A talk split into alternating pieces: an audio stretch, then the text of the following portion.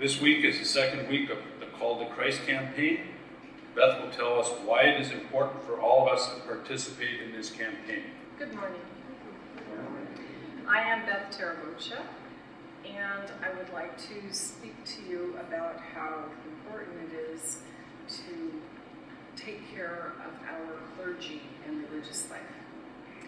I grew up in a house that had great respect and, um, and that admiration for the priesthood and all religious life. My father attended the University of Notre Dame, and when he graduated, Father Hesburgh gave him one of his crucifixes, which actually has his name engraved on it. And this is like a family treasure for me. Um, I know that the amount sounds daunting for us as a commitment, but we have three years.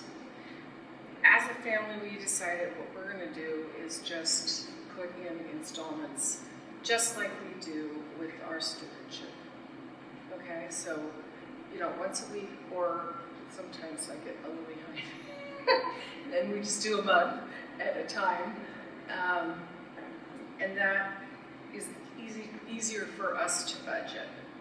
So I prayerfully ask, I ask you prayerfully look at this, see what you can do to um, fulfill our, our, our goal and our commitment.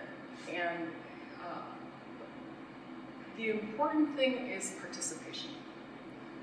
So if everybody participates, no matter how modest or how grand, it, it's going to work.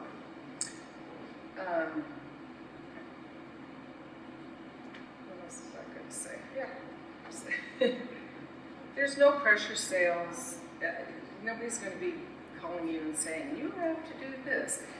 If you have not yet received this brochure, um, it will be coming from the Archdiocese soon. And it's really informative and it breaks down very well how they allocate the funds. And I think that's important to know. My last comment I want to leave you with is this.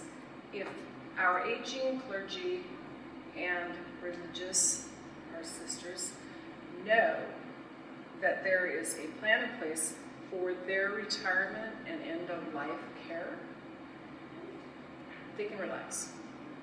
And these people have dedicated their entire adult lives to ministering to us, and they won't stop. And, and I think, I believe that will continue, and that will mean that we will be able to enjoy their wisdom and wit for many, many years to come. So thank you for listening.